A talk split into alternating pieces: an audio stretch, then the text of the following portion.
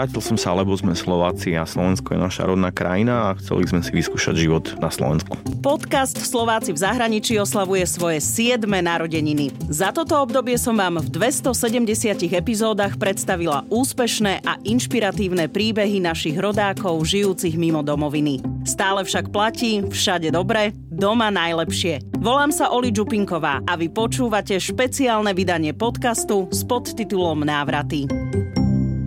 V štúdiu vítam Paľa Čekana s manželkou Marinou. Vítajte. Ďakujeme pekne. Ďakujeme. Som veľmi rada, že ste si našli čas. Paľo je jeden z prvých ľudí, s ktorými som robila rozhovor a pred 7 rokmi, keď som začínala tento podcast Slováci v zahraničí, takže veľmi si vážim, že ste prišli obaja.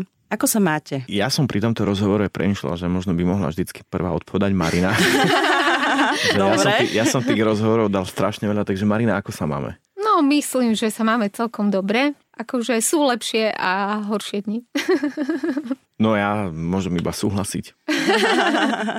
Ty sa vrátil na Slovensko pred koľkými? 3 či 4 rokmi? No už je to 4 roky. 4 roky sú to.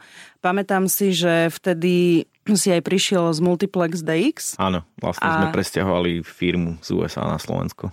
Aj ste vyhrali nejaké startupy a tak. A ako sa vám darí teraz? Čo sa týka tej pracovnej stránky? Tak čo sa týka pracovnej stránky, v podstate z Multiplex DX už môžeme povedať, nie je startup, už je to normálne klasická firma, ktorá má jasne zadefinovanú štruktúru, management a každý vie, čo má robiť. Proste Multiplex DX v dnešnej dobe zamestnáva 35 ľudí. Tu nie je to málo a nie je to samozrejme ani našťastie veľa. Máme jednoducho produkty, ktoré sú už jasne usadené na trhu, máme vedecko-výskumnú časť, stále sa venujeme rakovine, samozrejme venujeme sa aj COVID-19, ale chceme sa venovať aj ešte iným ochoreniam. Stále snažíme sa inovovať diagnostické metódy a technológie, ale už je to úplne iný rozmer, už to u nás nie je ani tak o peniazoch, v podstate už tá firma je viac menej o talente, o tom, čo sme schopní nájsť na trhu, čo sa týka aj ľudí, talentu, alebo ako rýchlo vieme reagovať na globálne problémy. Bolo ťažké presťahovať firmu zo zahraničia na Slovensku? Áno, bolo to veľmi ťažké. Podľa mňa mali sme obrovské šťastie. V podstate presťahovať firmu z USA na Slovensko, to je úplne iný svet investorský, iný svet, v ktorom sa treba hýbať, iné úplné pravidlá, iné synergie, čo sa týka vytvárania spoluprác s akademickým sektorom, je to proste úplne iné. Sú tu dva rozmery. Presťahovať firmu na Slovensko a presťahovať rodinu na Slovensko. S celou rodinou si prišiel. Marina, aké bolo to sťahovanie? Neviem, podľa mňa to bolo veľmi rýchle, už si to až tak nepamätám, lebo to bolo pred 4 rokmi. A presťahovali sme sa, lebo sme chceli vlastne skúsiť vlastne ten život na Slovensku a tým, že obaja sme dlhoroční folkloristi, ja mám vyštudovaný slovenský jazyk, históriu, takže to bol taký krok akože aj ku mne, aby som sa mohla možno viacej realizovať a robiť veci, ktoré ma bavia, ktoré sa mi páčia, ktoré som vyštudovala a tak ďalej. A bol to aj kvôli deťom, aby boli viacej spojení s tou našou slovenskou kultúrou, aby chápali, odkiaľ vlastne my pochádzame, prečo sme takí, akí sme a tak ďalej. Takže pre nás, pre rodinu, to bol podľa mňa akože dobrý krok. Možno pre Paľa, akože pre firmu to zo začiatku vyzeralo možno zle, ale tým, že vlastne tá situácia sa zmenila, akože prišla pandémia, hoci je to akože smutná situácia, ale proste mám pocit, akoby to bol jeden z tých dôvodov, prečo vlastne my sme sa vrátili na Slovensko. Akoby to Pán Boh vedel, alebo niečo, že proste tu máme prísť a v tej danej chvíli sme to vlastne ani nechápali, že prečo sa to deje a prečo to ide tým smerom, že áno, ideme na Slovensko. Lebo Paľo mal výbornú ponuku do Arizóny. Ja som veľmi chcela, aby tam šiel, lebo potom veľmi, veľmi túžil. To je v rámci akože takej firmy Roush, mal by tam výborné podmienky, akože by sme si tam žili skvelý život. A aj napriek tomu, on stále to hovorí ako v tých rozhovoroch, že mal zatmenie mozgu a on mal naozaj zatmenie mozgu, lebo ja som až že plakala, aby sme tam šli do tej Arizóny. Ešte aj moja mama tam vtedy bola s nami. a on nie, skúsime to niečo, urobíme pre Slovensko, urobíme niečo pre nás a proste to skúsime. Ako to vnímali deti, že odchádzajú z Ameriky na Slovensko? Fú, tí dvaja mladší to podľa mňa až tak veľmi nevnímali, ale pre Ivana, najstaršieho, to bolo dosť ťažké, pretože on už tam chodil do škôlky, mal tam kamarátov, mal tam také akože priateľské väzby a tak ďalej. Rozprával veľmi veľa po anglicky, aj napriek tomu, že vlastne my sme obaja Slováci, takže on niekedy sa na nás tak díval čudne, akoby iba my dvaja sme sa rozprávali po slovensky, akoby sme boli z inej planéty. Takže pre neho ten návrat bol ťažký, lebo zrazu slovenčina vo veľkom a nastúpil do prvého ročníka, hoď to bola vlastne bilinguálna škola, ale bola to preňho veľká, veľká zmena. A troška sa to odrazilo na ňom aj v tom, že fakt bol veľmi veselý chlapec a troška sa utiahol do seba. Ale zase na druhej strane po tých 4 rokoch sa našiel, naučil sa po slovensky, venuje sa folkloru, hraje florbal, takže prešiel si možno takým ťažším obdobím, ale opäť rozkvitol. A dnes je na futbalovom zápase, niekde vráči a sa veľmi teší a je s kamarátmi a tak ďalej. Takže, super. Takže je to veľa lepšie. Paľo, ty si, keď odišiel zo Slovenska, tak ty si neštudoval tú vedu na Slovensku, ale v zahraničí, lebo ty si žil aj na Islande. A potom si išiel vlastne do tej Ameriky. Mal si tu nejaké také vedecké väzby na nejakých ľudí, keď si sa aj vracal už potom? Žiadne. V podstate úplne od podlahy som musel budovať všetky tie vedecké vzťahy. Ja som tu nepoznal naozaj nikoho, ani na Slovenskej akadémie vied, ani na žiadnych univerzitách, takže pre mňa to bolo absolútne novum spoznávať vlastne vedcov, na akej úrovni tú vedu robia, a aké synergie sú schopní a vôbec ochotní vytvárať, povedzme aj so súkromnou firmou. No, dnes môžem povedať, že nejaké synergie sme tu naozaj vybudovali, či už ide o spoluprácu práve s Biomedicinským centrum Slovenskej akadémie vied, alebo Vedeckým parkom Univerzity Komenského, alebo napríklad s tímom Janka Tkáča, ktorému sme pomáhali vlastne vybudovať firmu Glycanostics. No ale to je jedna vec, ktorú ale poviem veľmi úprimne, že asi v USA, alebo aj na samotnom Islande by to bolo ešte ľahšie. Že tie spolupráce je niečo, čo naozaj v tej slovenskej vede chýba a bez tohto sa jednoducho slovenská veda nikdy nevyťahne do možnej medzinárodnej extraligy vedeckej. Ale tak snažíme sa byť aspoň nejakým príkladom. Keď to porovnávaš alebo vnímaš to, čo je na Slovensku a to, čo si zažil, v čom vidíš ten najväčší problém?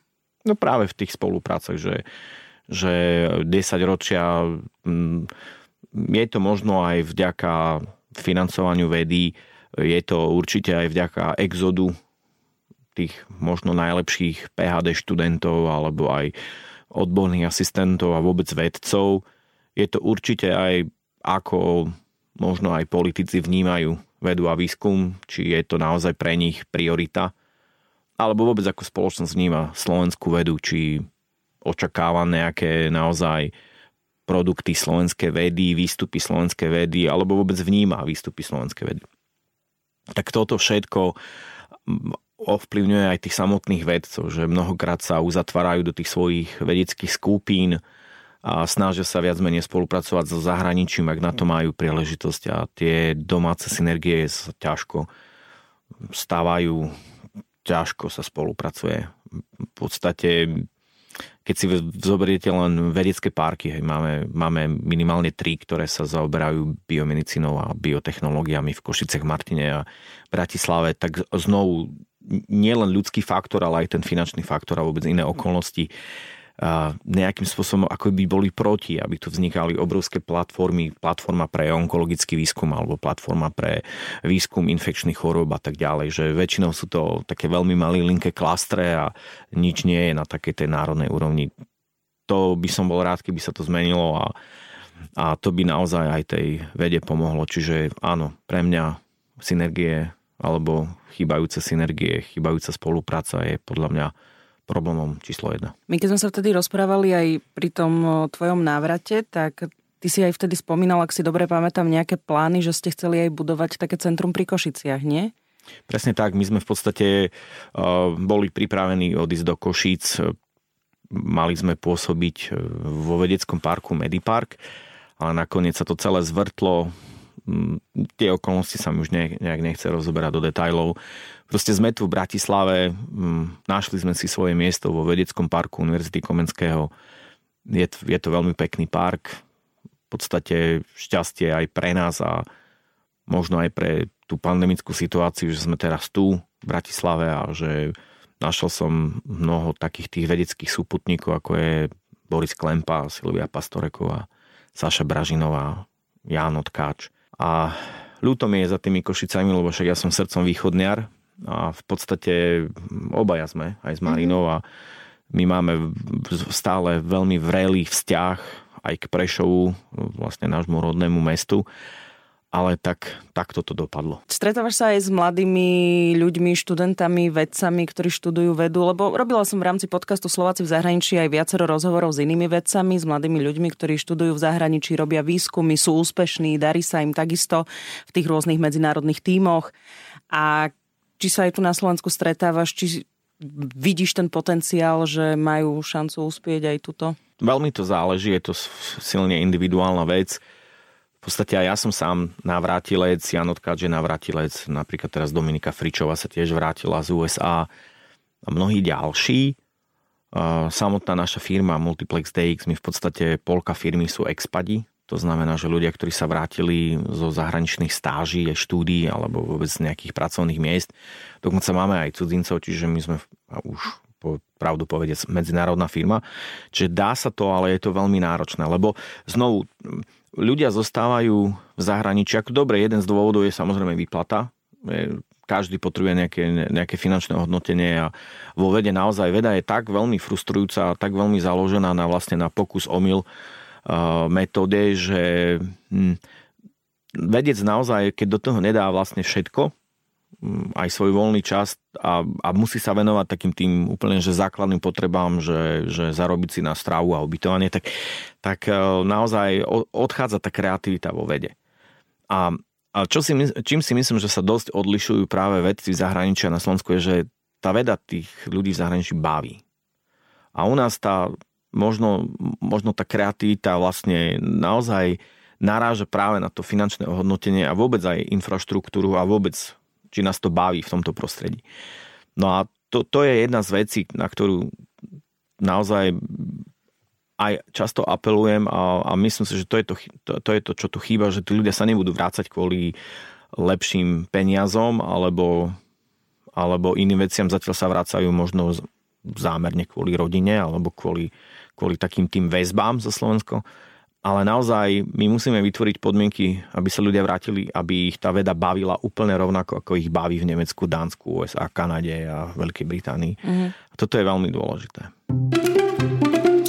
Marina, spomínala si folklór a lásku k folklóru, veď ste obidvaja folkloristi. Ja si pamätám, že ty si aj, Paľo, v Amerike mal nejakú kapelu, ty si tam hral na husliach, že? Áno, v Pajtašu. Ja som tancovala tiež v Limbore, aj vlastne v slovenskom súbore, aj v ukrajinskom, lebo mnohí tí Ukrajinci, ktorí boli vlastne v New Yorku, boli v podstate Rusíni. Hej, a tým, že ja som tancovala v Pulze, tak vlastne tam sa robil aj ten taký ukrajinský alebo rusínsky folklór, by sa dalo povedať. Takže áno, my sme akože mali možnosti akože venovať sa folklóru aj potom, keď sme vlastne odišli z Islandu, Paľo úplne akože na 100%, lebo on s tými pajtašmi proste precestoval celý to východné pobrežie a pozná tie komunity, či už to boli slovenské, rusínske, alebo aj ďalšie také východoeurópske. To si ako stíhal toto všetko? No to bolo šialenstvo. No tak potom to aj tak dopadlo. Hej. A tak Marina je na vine, lebo ona som vždy navineť. Ona na seba zobrala celú domácnosť a nič odo mňa nevyžadovala, tak som si hovoril, tak čo sa budem doma núdiť? Hej. No to je pravda. No, my sme to tak akože mali, ja som bola s deťmi doma na materskej a Paľo vlastne pracoval. My sme boli takí akože veľmi konzervatívny pár manželský vtedy. Alebo som vlastne mal druhú prácu, lebo som zarábal vlastne na Marininu matersku, pretože v Amerike matersku jednoducho nemala. Áno, tam neexistuje materská, tam nič také nie je. Čiže Čiže ono v podstate úprimne, že bez akékoľvek nasádzky vlastne to, čo som zarobil vlastne hrou. Mm. A tak vtedy v danej situácii tá situácia si to vyžiadala. To je pravda. My sme naozaj potrebovali druhý príjem, takže môžeme sa na tom teraz zabávať, ale ja som naozaj poctivo tie peniaze priniesol domov, aby sme mohli platiť účty. Takže bol to aj taký ten racionálny prístup, a keďže naozaj to sú podmienky života v USA, tak jednoducho som musel to spraviť a vedel som, že idem cez obrovskú únavu a že idem, povedzme, na doraz, čo sa týka aj mojich psychických aj fyzických síl, ale proste takto, vtedy sme takto žili, vtedy sme si mysleli, že to proste takto dáme. No. Áno. Práci na 100% ešte s Pajtašmi. No ale zase, ako bolo to tak, že keď Paľo mohol, tak nás všade zobral so sebou. Takže my sme chodili taká veľká rodina s 3 deťmi po tých všelijakých akciách. Ako na druhej strane to bolo veľmi také zábavné. No kolotočári, čo ti poviem. Čo to bolo? Kolotočári. Aha, kolotočári, hej, presne, sme boli kolotočári, že s deťmi a tak. Ale tým, že vlastne my sme tam babky nemali, neny, to akože sme si nemohli ani dovoliť platiť, alebo proste ja by som ani nechcela niečo také, proste chcem si užiť ten čas s tými deťmi, keď sú malé, takže v podstate my sme, keď sme mohli, tak sme všade chodili s Paľom. No a veľakrát to bol víkend, že 4 hodiny do New Yorku a potom naspäť do Washingtonu, to bolo šialené, no ale... No, a tak ste si pospali v aute, no čo? Áno.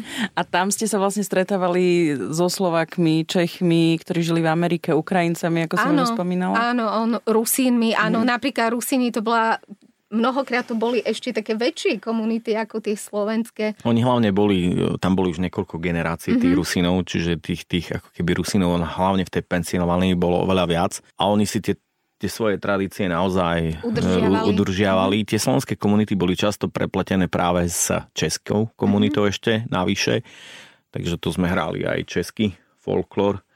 Dokonca stretávali sme sa aj s Maďarmi, sem tam aj nejaké maďarské akcie. No bolo toho naozaj veľa. Suma sumárom, my sme ten kus toho Slovenska tam naozaj mali. Ak by sme uvažovali len nad folklórom, tak to nebol určite jediný dôvod, prečo sme sa vrátili na Slovensko, lebo toho folklóru a tých našich slovenských tradícií sme teda v Amerike mali viac než dosť. Počúvajte, to ma ešte zaujíma o tých aj rusínskej komunite, lebo nám sa stalo, že keď sme vydávali knihu Mamina rusínska kuchyňa, v troch jazykoch nám veľmi veľa písalo práve z Ameriky ľudí, ktorí už neboli, že sa narodili na Slovensku a žili v Amerike, ale boli to práve už nejaké ďalšie iné generácie ľudí, ktorí vedeli, že ich starí rodičia alebo rodičia, prastarí rodičia sa narodili na Slovensku a boli Rusíni. No väčšinou je to niekde pri kostole, hej, je to buď väčšinou grécko-katolícky, prípadne pravoslavný kostol, alebo cerkva, tak, pri cerkvi. No a vždycky akože po tej liturgii mali tam buď nejaké akože stretnutie na káve a tak ďalej. Oni sa tam stretávali, rozprávali vlastne v tom jazyku. Mnohí ako ani nevedeli písať, len vedeli vlastne rozprávať, naučili vlastne sa to od svojich rodičov alebo starých rodičov a ešte cez ten folklór vedeli pesničky. Napríklad, keď Marka Mačušková prišla do New Yorku, oni proste poznali všetky jej piesne, spievali a tak ďalej, tak ona sama povedala, že to bolo akoby bola doma. Hej? Wow. Niekde na selu, ja neviem, odkiaľ presne pochádza, ale vravela, no ako bolo to také, no skrz ten folklor vlastne to bolo silné a presne a taktiež jedlo, hej, veľakrát. Raz sme stretli, myslím, že pri Baltimore, náš kamarát Erik má mamu a bol to jej nejaký kamarát. A on prišiel, povedal, že jeho babka pochádza zo Slovenska. A Paľo sa ho pýta, takže, že, no a čo tá tvoja babka varila, nie? A on vraví, že pyrohy, že to bolo jeho najobľúbenejšie jedlo. A Paľo hovorí, joj, tak ty si Rusín, nie Slovák. Takže tam bolo veľa takých tých príbehov, že tých akože Rusinov tam bol, že podľa mňa aj dosť, aj oni sami o sebe nevedeli, že sú Rusini. Teraz, keď ste na Slovensku, tak ty učíš? Áno. Čo učíš? Učím slovenský jazyk na britskej škole. Začínam teda 3. rok a veľmi ma to baví. Je to také, by som povedala, učenie dosť zaujímavé tým, že máme tam rôzne deti, aj zahraničné, veľa Ukrajincov, samozrejme Slovákov, Rusov, Číňanov, všetci, čo majú vlastne slovenské občianstvo. Takže je to dosť náročné prispôsobiť tie osnovy slovenského jazyka práve aj im, aby sa im to páčilo, aby to bolo pre nich zaujímavé. Takže nie je to ako gymnázium, že akademické deti, výberová nejaká skupina, ale aj pre učiteľa je to zaujímavé, veľmi kreatívne a je to také... challenging, neviem, ako to povedať po slovensky, že je to taká výzva. Výzva, áno, by som povedala. Ale veľmi ma to baví, sa mi to páči. Mám od malých detí až, vlastne mám aj prvý, aj druhý stupeň. Pre mňa veľmi taká, cítim také zadosťučinenie. Vidím, že tie deti ma majú rady a to sa mi ako páči. To je super. A v Amerike si učila? Učila som na takej... Československej škole, ale to bola víkendová škola, lebo v 90. rokoch vlastne tam prichádzali ľudia zo Slovenska, emigrovali a tá generácia už mali deti. A tým, že chceli byť v spojení vlastne so Slovenskom, tak chodievali tam do slovenskej školy, tam sme ich vlastne učili na základe akože nejakých osnov zo Slovenska, ale tiež sme to robili kvázi takou zábavnou formou a taktiež cez folklórny súbor, aby sa naučili pesničky, tancovali, do krojov sme ich pobliekali, boli rôzne akože akcie, rodičia sa tešili a tak ďalej. A tancuješ teraz? Netancujem, nestíham, ale chcela by som určite, ale nedovolí mi to čas. Ale tancuje náš Ivan v Konke a teším sa tomu a s ním to tak akože aj prežívam. A dúfam, že keď vyrastie, tak bude so mnou akože viacej tancovať, lebo Paľo netancuje, on je hudobník. Paľo, ja som viackrát na Facebooku napísala v čase pandémie, že som na teba hrdá. Z princípu toho, že sme sa poznali skrz náš rozhovor, poznala som tvoj príbeh, vedela som, že si sa vrátil na Slovensko spolu s celou rodinou a keď si prišiel s informáciou, že teda máte testy, tak som sa netajila tým, že naozaj som hrdá, som rada, že ti to môžem povedať aj takto osobne. A vieš, čo ma zaujíma? Že kedy prišiel ten moment, že čo, že sedíš, je tu pandémia a že... Tak čo, nespravíme testy? Ten moment si pamätám v podstate, ako keby bol včera. To bol rozhovor medzi mnou a Tomášom Tušlom, vlastne môj bývalý šéf z Rockefellerovej univerzity. A my sme jediné miesto na Slovensku, jediná firma, v podstate vedecký tím, ktorý syntetizuje, teda vyrába syntetické krátke DNA. A tie krátke DNA sú vlastne tou najdôležitejšou zložkou v RT-PCR testoch, aby tie RT-PCR testy boli špecifické práve pre tento SARS-CoV-2. A niekto to nerobil a teraz bavil som sa s Tomom a mu hovorím, vieš čo, není ani dostatok tých testov na Slovensku, že čo si on myslí o tej pandémii a on hovorí, no to bude veľká vec, Paľo, to proste bude, že to bude to je na niekoľko rokov a hovorí, že vieš čo, choďte do tých testov, lebo však to naozaj, keď to viete vyrábať a viete to dizajnovať a viete, povedzme, navnímať aj iné varianty tých koronavírusov, alebo viete ich rozlíšiť od chrípky a tak ďalej, tak to by mohla byť tá správna cesta. No, ja som spolu, dobre, však skúsim to, tak som si pozisťoval, že čo teda vo svete už je známe. Vtedy sme dokonca prijímali do práce ešte bioinformatičku Veve Kovačovú, ktorá dokonca pochádzala z nemeckého laboratória, ktoré roky sa zaujímalo dizajnom vakcín na chrípku, čiže prechádzala všetkými tými sekvenciami, všetkými tými genómami týchto infekčných vírusov, najmä chrípky, no a tá istá práca je vlastne potrebná pri SARS-CoV-2, aby sa dizajnovali správne PCR testy. To bol proste 24-hodinový proces, keď som si povedal, yes, toto je ono a tu môžeme zohrať veľmi dôležitú úlohu práve pretože to Slovensko naozaj tie testy potrebuje a bez tých testov nebudeme schopní diagnostikovať COVID-19 a tak nám budú ľudia odchádzať a to testovanie je vždycky veľmi dôležité, aby sa eliminoval prenos, aby ste nejakým spôsobom manažovali pandémiu. Tak vtedy sme do toho jednoducho šli. To bol marec 2020 a v podstate od marca 2020 my sme nielenže tie testy vyrábali a v Podľa mňa sú známe aj mnoho dárov, ktoré sme dali aj Slovensku, aj kopec takých tých dárov humanitárnych do Kene, Srbska, Čiernej hory, Vatikán, Moldavsko, Slovinsko, proste kopec krajín. Ale my sme aj vedecky, aj inovačne vnímali tie testy a v podstate v dnešnej dobe máme 10 rôznych RT-PCR testov, či to je na detekciu britského variantu alebo iných variantov, alebo či to je LAMP test, to je iná metóda trošku, PCR metóda, alebo sú to testy, ktoré sú stabilné pri izbovej teplote a tým pádom šetríme životné prostredie, alebo sú to testy, ktoré sú multiplexné alebo singleplexné, no jednoducho máme tých variantov strašne veľa. Čo bol ten taký prvý krok, že dobre, s tým svojim bývalým šéfom si sa porozprával, Paľo, chod do toho. A potom ten moment, čo? Hľadal si slovenských vedcov, alebo už ste rovno išli za tou našou vládou, odchádzajúcou v tom čase, lebo však potom sa tá vláda menila v tej pandémii? No, v tom momente v podstate ja sa netajím tým, že my sme si boli veľmi blízki, Robo Mistrík a ja.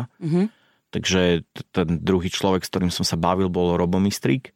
A v podstate tretí človek, alebo tretí dôležitý článok bol práve ESET Science Award, alebo ľudia okolo ESET Foundation, pretože oni vtedy sa rozhodli, že by povedzme takýto vývoj testov aj zasponzorovali, teda mimochodom nejakú tú prvú časť. No a to bolo dôležitá vec a v rámci tej skupiny okolo Roba Mistrika v podstate sme spoznali sa aj s Biomedicinským centrom a ľuďmi z Vedeckého parku. Ako je pravda, že my sme mali tú expertízu v rámci Multiplex DX, že my máme aj molekulárnych biológov, ktorí vedia aj vyvíjať testy, aj validovať a tak ďalej. Ale napríklad sme nemali takú infraštruktúru, ako má Biomedicinské centrum. Teraz v podstate opisujem tú synergiu, o ktorej som hovoril prednedávnom, že v podstate to je tá spolupráca toho akademického partnera a súkromnej firmy, že oni mali niečo, čo sme nemali my a my sme mali niečo, čo zase nemali oni. A ak sa to veľmi dobre prepojí, a v tom čase sme sa prepojili aj s nejakými distribútormi a dokonca aj s odborníkom na certifikáciu Romanom Orácom, tak v podstate nám sa naozaj za mesiac a pol podarilo od iniciálneho nápadu v podstate až po certifikáciu a výrobu 100 000 testov naozaj ten projekt ukončiť. A to je nezvyčajne krátka doba. Bolo to veľmi rýchle a v podstate to bol ten odraz do celej tej pandemickej doby a ukázal, že ak viacerí ľudia dajú hlavy dokopy a nejde iba o vlastnú sebarealizáciu a nepredbiehajú sa, ale v podstate, že si povie, však dobre, však vy viete to, čo my, ale viete to robiť rýchlejšie a tak, že proste naozaj nikto sa nepredbieha, tak vtedy to sú nádherné projekty, ktoré končia presne takýmito, že prvý IVD certifikovaný slovenský diagnostický test na COVID-19 a myslím si, že doteraz rezonuje práve táto spolupráca, práve tieto testy rezonujú v spoločnosti a v tomto sme naozaj ukázali, aká je sebestačnosť a vlastne aká je sila aj tej slovenskej vedy a slovenskej vedcov, že nie sú to absolútne žiadni provinční vedci, ale naozaj môže ísť o špičkový tím, ak viacerí dajú hlavy dokopy. Marina, ty si ako vnímala celú tú pandémiu, keď si vedela, že Paľo vyvíjajú testy? No, odo mňa mal plnú podporu, vždycky mal, akože my sme doma všetci jeho veľkí fanúšikovia, takže... Testoval som ich doma. Určite nie, to si všetci myslia, ale netestoval nás. Prepáč. Lebo to sa ani, v podstate PCR sa robí v laboratóriu. Ale chodili sme na testovanie, samozrejme, keď to bolo potrebné, ale nebolo to také, že by si nosil prácu domov, že by nás tam ako profesionálna deformácia, že zakašlem a on, že no, tak ťa otestujem. Ale nie, zase musím priznať, že my sme boli aj pri takom zrode tých kloktacích odberov aj v podstate to, čo sa robí dnes v školách a bol tam taký moment, že som to skúšal teda na chlapcoch našich, či teda 6-ročné dieťa a 8-9-ročné dieťa vie klok, takže boli tam aj také krátke príbehy, momenty. Lebo viem, že niekto napísal, že 6-ročné dieťa nevie a my hneď Nikolaj, poď, vyskúšame. No ale to povedal predsa Igor Matovič. Aha, to povedal Igor. Áno, tak to ani nevie. neviem, ja si už nepamätám podrobnosti. Takže ale... Igor Matovič, to bol moment, keď ja som si s ním vtedy písal, že teda či by sme neuvažovali aj o takýchto kloktacích odberoch pre deti v školách, a on tedy proste napísal, no a čo, vedeli by to aj 6-ročné deti, no tak ja som hneď utekal do kúpeľne a vyskúšali sme to a odpísal som mu, áno, dá sa to. Výborne, tak si to vedel hneď otestovať. Tá pandémia rozdeľovala ľudí na rôzne skupiny a nechcem to veľmi analyzovať, ale Paľo, ja nečítam diskusie. Ale ja vidím na tom Facebooku, keď sme priatelia, ako mi tam vyskakujú proste tie komentáre a celá tá diskusia. A tí ľudia bez hanby niekedy fakt akože píšu dobrý bordel. Poviem to takto, ako to je. Ako toto zvládaš? Lebo ty ešte... Vieš, čo ja na tom obdivujem? Že ty ešte im tam odpíšeš tú analýzu, ešte vedecky im to podložíš všetko s kľudom. Ja si hovorím, no tak ja by som na toto nervy nemala. Ja to beriem dosť ako dôležitú úlohu v rámci pandémie a vôbec, že dôvera vo vedu sa vždy vybuduje iba cez veľmi kvalitné dlhodobé vzdelávanie alebo dlhodobý proces kvalitného vzdelávania, a ja to tak beriem, že aj takto to vzdelávanie môže byť, že vy tým ľuďom vysvetlíte a rozanalyzujete, povedzme, či už je to očkovanie, alebo je to pandémia, alebo prenos vírusu a tak ďalej. Vždy to beriem tak, že neodpovedám iba konkrétne tomu jednému človeku, ale že to číta mnoho ľudí, veď si to teraz dokázala, že to čítaš aj ty.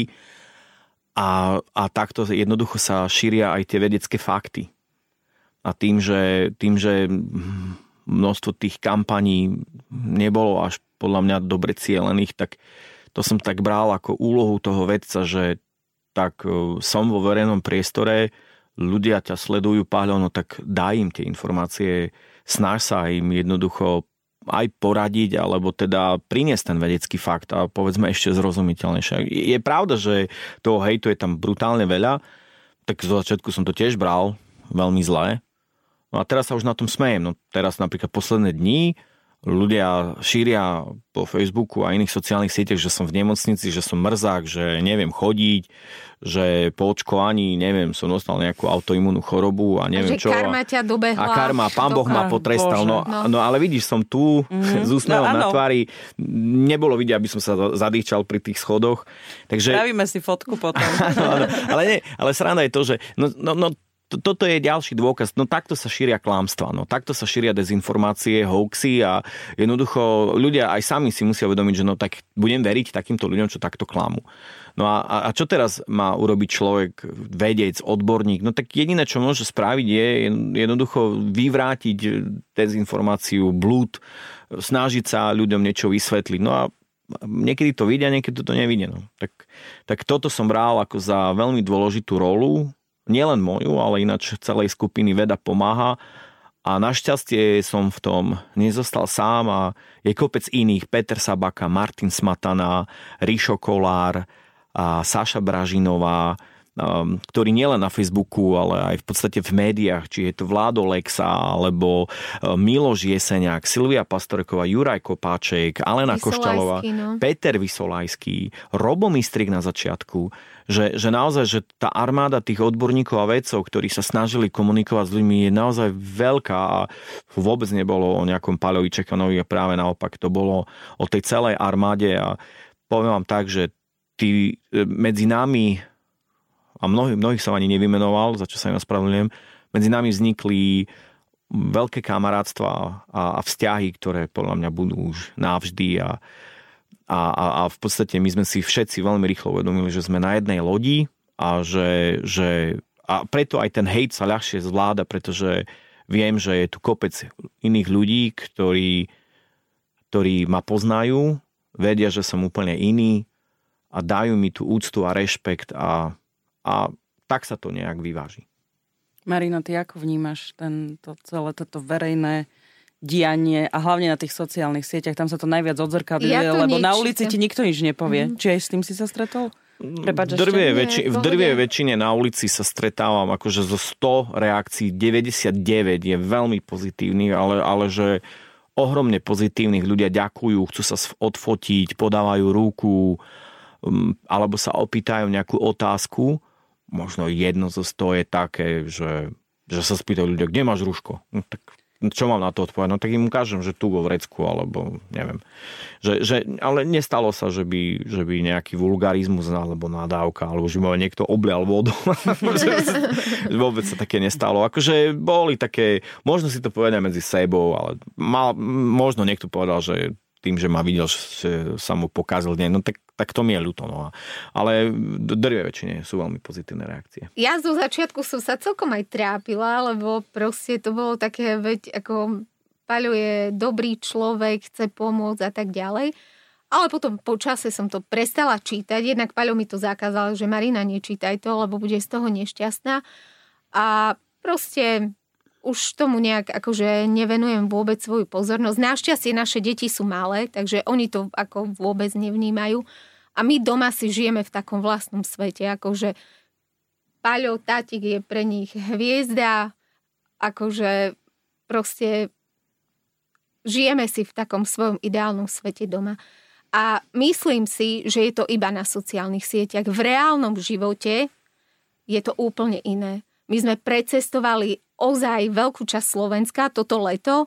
Nie sme ľudia, ktorí by sa niekde skrývali, alebo že by sme išli na Seychely, alebo niečo fakt. Na Slovensku pekne, poctivo, stretávali sme ľudí, reakcie boli pozitívne. Občas, ako Paľo vraví, občas zakričal, že Čekan, že máš rúško, alebo niečo také. Ale ináč fakt boli ľudia veľmi milí, veľmi úctiví. Takže ja to vnímam, že to je fakt iba na sociálnych sieťach. Že to je iba taká virtuálna bublina. No, ja by som ešte dodal, že tá pandémia je úplne niečo nové pre ľudí. Mm-hmm. A Marina ešte ona sa s tým nepochválila, ale ona je aj historička. Čiže tu vieme aj o tom, že existuje stratená generácia ľudí v medzivojnovom období, ktorí videli to nešťastie, smrť a neviem čo a zároveň bola stratená generácia aj po druhej svetovej vojne a teraz tiež vlastne vidíme ťažké osudy ľudí, vidíme smrť, nenáhodne mnohé zdravotné sestry dali výpoveď kvôli mentálnemu vyčerpaniu, lebo zrazu vám 8 z 10 ľudí na oddelení zomrie, to niekedy neexistovalo. A zároveň ľudia strácajú prácu, zrazu musia sedieť doma, je lockdown, strácajú príjem, strácajú svojich kamarátov, strácajú členov rodiny. Toto je niečo tak nové, že naozaj to vplýva na psychiku a mentálne zdravie nás všetkých. A častokrát to aj tak beriem, že tá frustrácia, ten hnev, ten strach, tá panika, to sa vlastne vždycky vyplaví na tých sociálnych sieťach. A zároveň na Slovensku nie je náhoda, že je to práve Facebook, pretože 80% ľudí Slovákov Facebook má. A my sme jedna z mála krajín, jedna z posledných krajín, kde dokonca politická kampaň sa robí na Facebooku. Mm. A máme dokonca medzi sebou aj politikov, ktorí šírením dezinformácií, klamstiev, blúdov šíria strach medzi ľuďmi a ten strach šíria zámerne, pretože oni vedia, že takto môžu tých ľudí jednoducho neskôr ovládať. No a toto sme my, toto je Slovensko, toto je naše špecifikum, s tým sa nedá za krátku dobu niečo spraviť. No ale ja to presne takto beriem. Ja viem, že mnohokrát za ťažkým vulgarizmom a ťažkým hejtom sa môže skrývať veľmi ťažký osud. Môže sa skrývať osud invalida, ktorý sa naozaj veľmi trápi v bolestiach a cíti, že tá vláda sa na ňo vykašľala. Alebo je to človek, ktorý stratil rodiča a jednoducho nemohol ho pochovať, pretože bol COVID pozitívny a mu nedovolili ani prístup k rodičom. Viete čo, to sú mnohí ľudia s obrovskými traumami. Alebo sú to ľudia, ktorí proste nemali ľahký osud a osud im nedoprial ani dobrú rodinu, dobré vzdelanie, dobrých kamarátov, dobrú prácu. No a kam majú sa ísť vyventilovať? Mnohí sú ľudia, ktorí sú izolovaní v spoločnosti navonok a jednoducho my nemáme také dostatočné sociálne cítenie, aby sme urobili inklúziu aj pre ľudí, ktorí povedzme stoja v kúte. A to častokrát vidíme na pracoviskách a častokrát to vidíme čo v obchodných centrách a neviem kde všade. Jednoducho tá dôvera medzi ľuďmi sa naštrbila. Hovorím, nechcem hľadať výnikov, toto je jedno, toto je stav slovenskej spoločnosti. No a to sa odzrkadľuje na Facebooku. No a každý, kto to vie, vie, no tak čo mám urobiť? No tak pre mnohých som poslúžil veľmi dobre, mnohí vo mne našli toho pomaly až diabla, antikrista a neviem čo všetko, na ktorého si môžu ponadávať. No a keď im sa uľavilo, tak nech im padne na užitok. Ja som s tým OK, vôbec sa na tých ľudí ani nehnevám. Bral som to presne tak a beriem to presne tak, ako hovorím. Je to proste údel, ktorý som zobral na seba a ja pevne verím, že táto pandémia čoskoro skončí a ako spoločnosť a ľudia sa dostaneme do normálu a celá tá sociálna sieť sa ukľudní. Čo vám chýba z Ameriky na Slovensku? Široké cesty. Diaľnice a čo nám chýba? No tak neviem, no v podstate strašne málo vecí nám chýba. Okrem možno tých ciest a vlastne, že tá doprava, ale ako my tu máme dobrý život. Aha. My sme si tu naozaj, nám sa podarilo sa usadiť v Bratislave veľmi dobre. My tu máme, pre rodinu je tu strašne veľa možností. To ubytovanie je super. Ja sa z tráve napríklad veľmi teším, pretože ja som teda toho cukru v šunke teda až tak nevyhľadával. Ja som sa tešil na tie naše európske a slovenské potraviny. Čo sa týka ľudí, no tak to som už v podstate kvázi naznačil, ako to berieme, ale znovu medzi Slovákmi je strašne veľa aj dobrých pohostinných ľudí, kamarátskych a milých, takže to sa vždy oplatí venovať sa hlavne im. A no, neviem, no, možno tam bolo menej problémov takého toho kresťanského rázu, že neviem, ľudia medzi sebou si nenadávali, je tam predsa len taká tá väčšia sloboda. Možno niektoré témy sa nerozoberajú v Amerike, pretože je tam väčšia, povedzme, sloboda vo vierovyznaní a vôbec aj v iných veciach. Ale naozaj, ako poviem pravdu, že tá Amerika nám až tak veľmi nechýba, no. My tu máme v podstate všetko. Deťom chýba, oni si to tak veľmi idealizujú tú Ameriku. No, tak hej, alebo tak dobre, no tak vieš, keď... ideály, proste sa tam narodili, ja si myslia. No, ale oni to tak vnímajú, vieš, áno, tak pragmaticky, áno, no viete, olympijské hry a Amerika má najviac zlatých medailí, no a Slovensko nemá, no tak, alebo že pozrite, akí sú dobrí v hokeji, hej, a tak, alebo akí majú vynikajúcich atletov. No majú tak... argumenty. Áno, majú argumenty. No hej, ale toto je, no, dobre. Ale nie, Alex hovorí, že Slovensko stále ten najmenší. On si z Ameriky akože pamätá najmenej. Ale ja si myslím, že veľa nám nechýba aj kvôli tomu, lebo vlastne my sme taká akože rodina, taký celok a kam sa presunieme, tak proste my si ten nejaký vlastný život nájdeme, hej, že... No, možno, čo nám chýba je, akože tí Američania sú hrdí na svoju krajinu. Mm-hmm. Tam ten patriotizmus je naozaj na veľmi vysokej úrovni a v niektorých veciach je veľmi pozitívny. Áno. Že naozaj, že oni si tú krajinu akože tak chránia, vážia si ju. A tie deti sú tam také sebavedomejšie. Áno, sú ochotní sa obetovať za svoju krajinu. To vidno aj ako vlastne fandia tým svojim družstvám, proste ako vnímajú svoju vlajku a vôbec kopec takých tých vecí, ktoré sú ako keby symbolmi krajiny. Si mi teraz nahral, lebo ja som si pozerala náš rozhovor pred tých 7 rokov a ty si tam povedal v tom rozhovore, že Slovákom chýba národná hrdosť. Mm-hmm. No to je ten patriotizmus. Tak nejak sa to nemení, no. No a Paľo, počuj, aký bol koncert ZMT Smile s Ivanom? Super bol, bál sa, že ho vypískajú troška kvôli tomu hejtu, ale bolo to perfektné, mu tlieskali a my sme tam skákali dole pod pódium, sme sa veľmi tešili. Ja si to už ani veľmi nepamätám. Taký adrenalín. Bolo to o priateľstve, bolo to krásne. Akože čo si pamätám je, že ako sme vlastne to vnímali s Ivanom spolu, hej, že tie chvíle na tie spoločné chvíle na tom pódiu, to objatie, to podanie rúk a v podstate taká tá... Ja som sa nechal úplne, že viesť tou kapelou, že v podstate ja som tam nechcel byť ani nejaký, že výnimočný element a tak ďalej. A mňa veľmi ten Ivan nakopol práve tým, čo povedal v tom úvode, že som jeho veľký kamarát, že mám srdce ako on. A on presne to, ako on tú celú atmosféru pripravil. V tomto je on genius naozaj a ako bolo to o ňom a o mne.